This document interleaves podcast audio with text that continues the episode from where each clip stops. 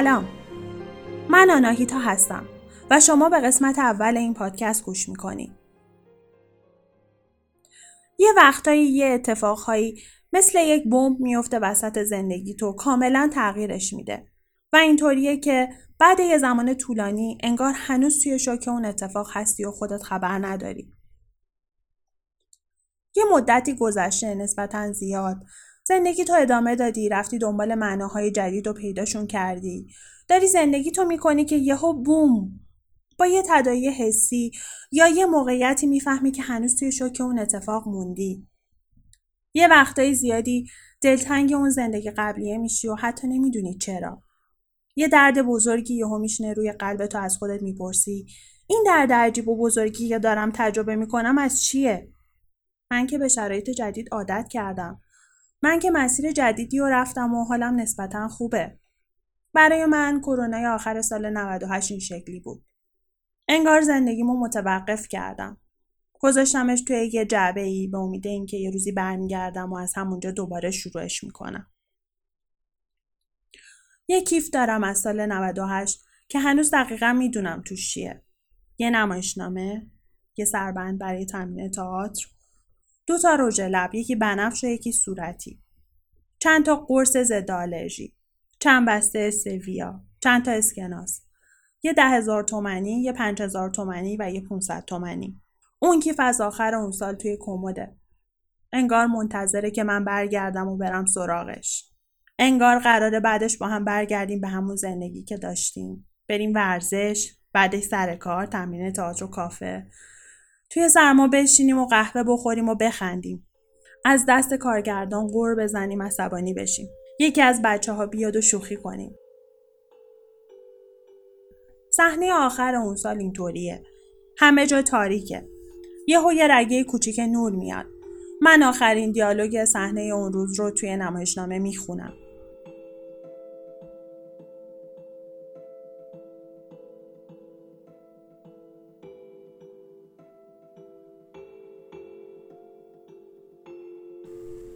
من همینجا میمونم عزیزم. کنار پنجره میمونم و دنیای بیرون رو نگاه می‌کنم. می‌بینی؟ اونجا زندگی منه. پاییز زندگی منه.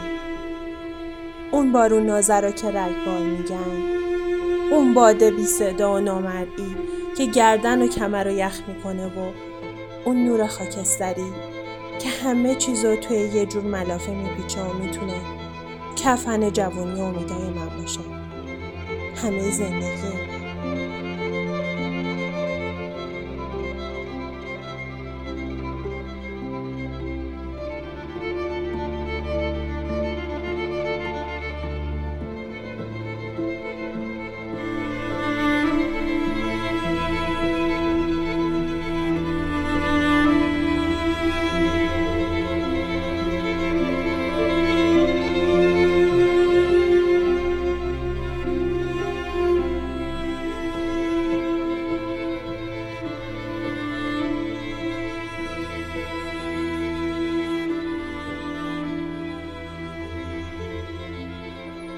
فکر می‌کنم دلم می‌خواست برمیگشتم به سال 98 و همونطوری زندگیمو ادامه می‌دادم.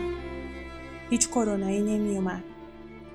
هیچ چیزی متوقف نمی‌شد و من مجبور نمی‌شدم از اول شروع کنم. غمگین نمی‌شدم. معنی زندگیمو گم نمی‌کردم.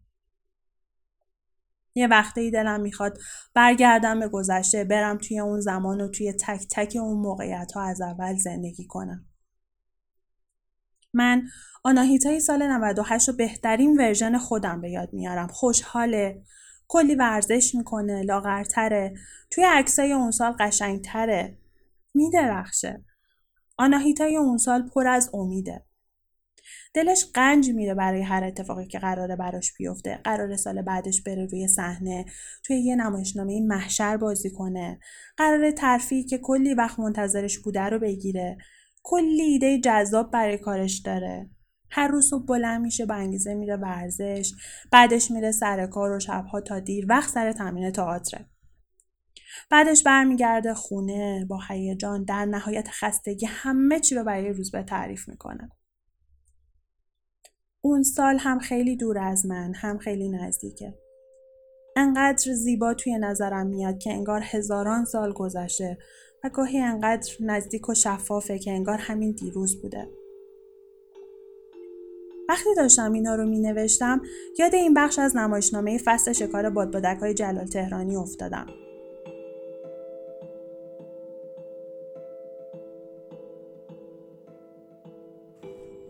گاهی خودم رو پیدا نمی کنم. نه به خاطر چیزایی که بودم و حالا نیستم. گاهی خودم رو پیدا نمی کنم. نه به خاطر چیزایی که می‌تونستم بشم و نشدم. نه به خاطر چیزایی که می‌خواستم و دیگه نمی‌خوام. نه به خاطر چیزایی که داشتم و حالا ندارم. گاهی خودم رو پیدا نمی کنم. نه به خاطر هر چیزی غیر از خودم به خاطر خودم به خاطر اینکه خودم من نیست من با خودم نیستم. سال هاست که نیستم. من همین.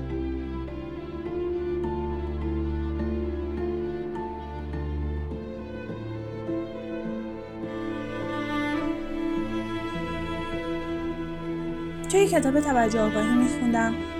اگر حین شستن ظرف ها فقط به فنجان چایی که منتظر ماست فکر کنیم عجله می کنیم تا از مانع ظرف ها عبور کنیم. انگار مایه آزار ما هستند آن وقت ظرف ها را برای ظرف شستن نمیشوییم و بدتر از آن در مدتی که ظرف ها را میشوییم زنده نیستیم. در حقیقت وقتی مقابل ظرفشویی ایستاده ایم قادر نیستیم معجزه زندگی را به طور کامل درک کنیم. نمی‌دونم اگر اون سال کرونا نمیومد چی می‌شد.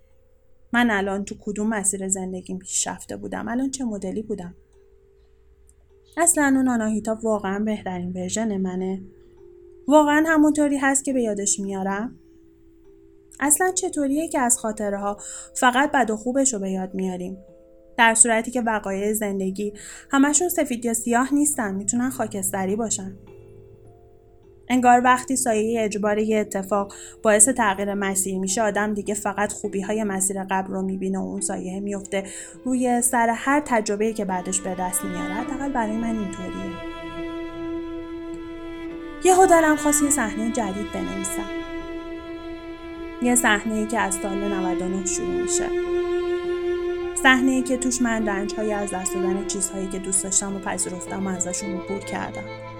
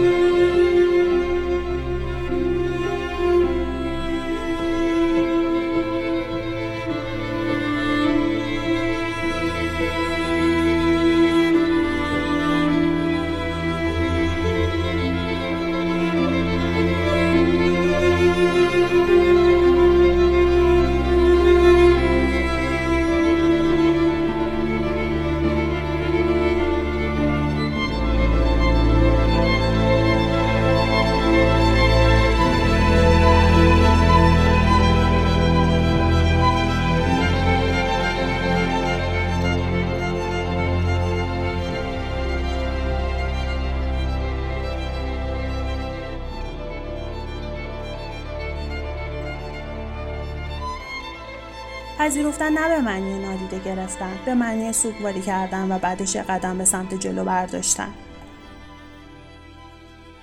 حس می کنم یه تناقض بزرگی دارم بین چیزی که دوست دارم باشم و چیزی که سراغش میرم.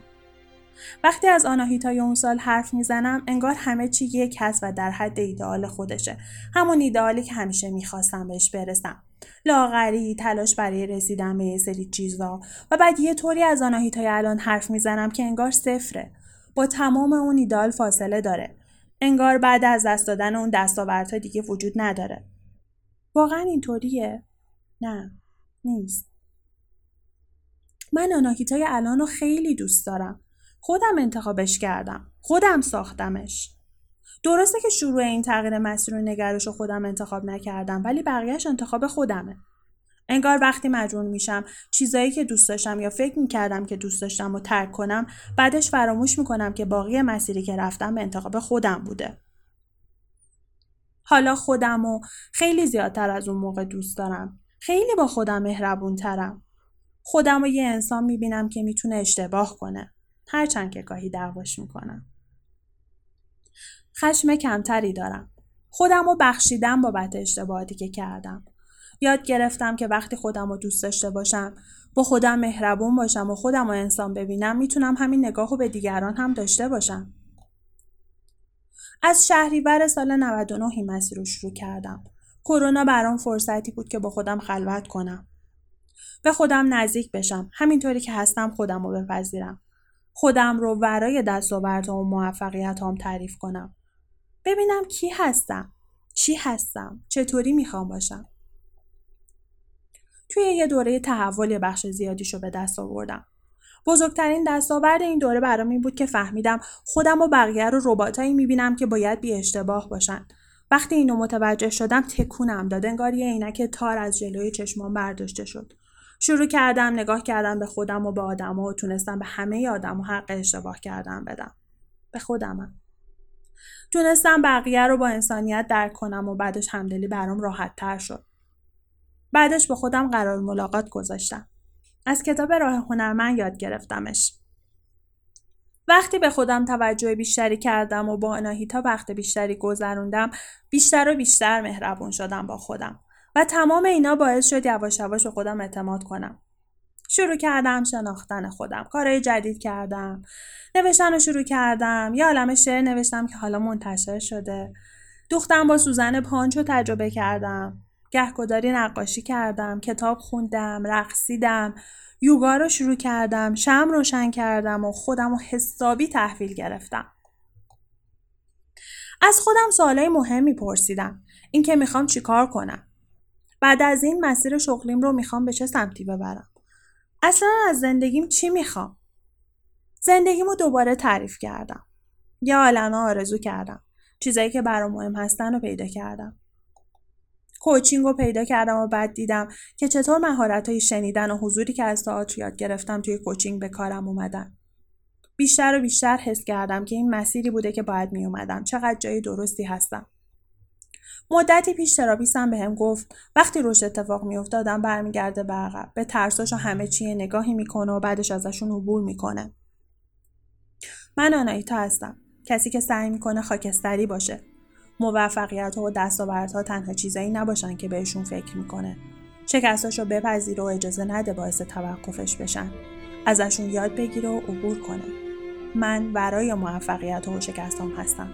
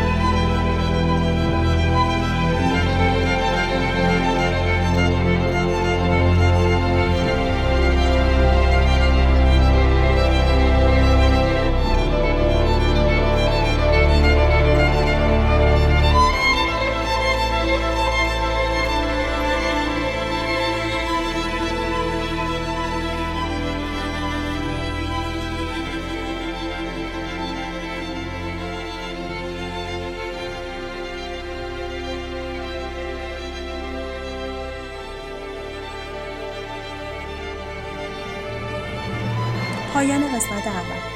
از اینکه با من همراه بودین ازتون ممنونم. تا دو هفته دیگه مواظب خودتون باشید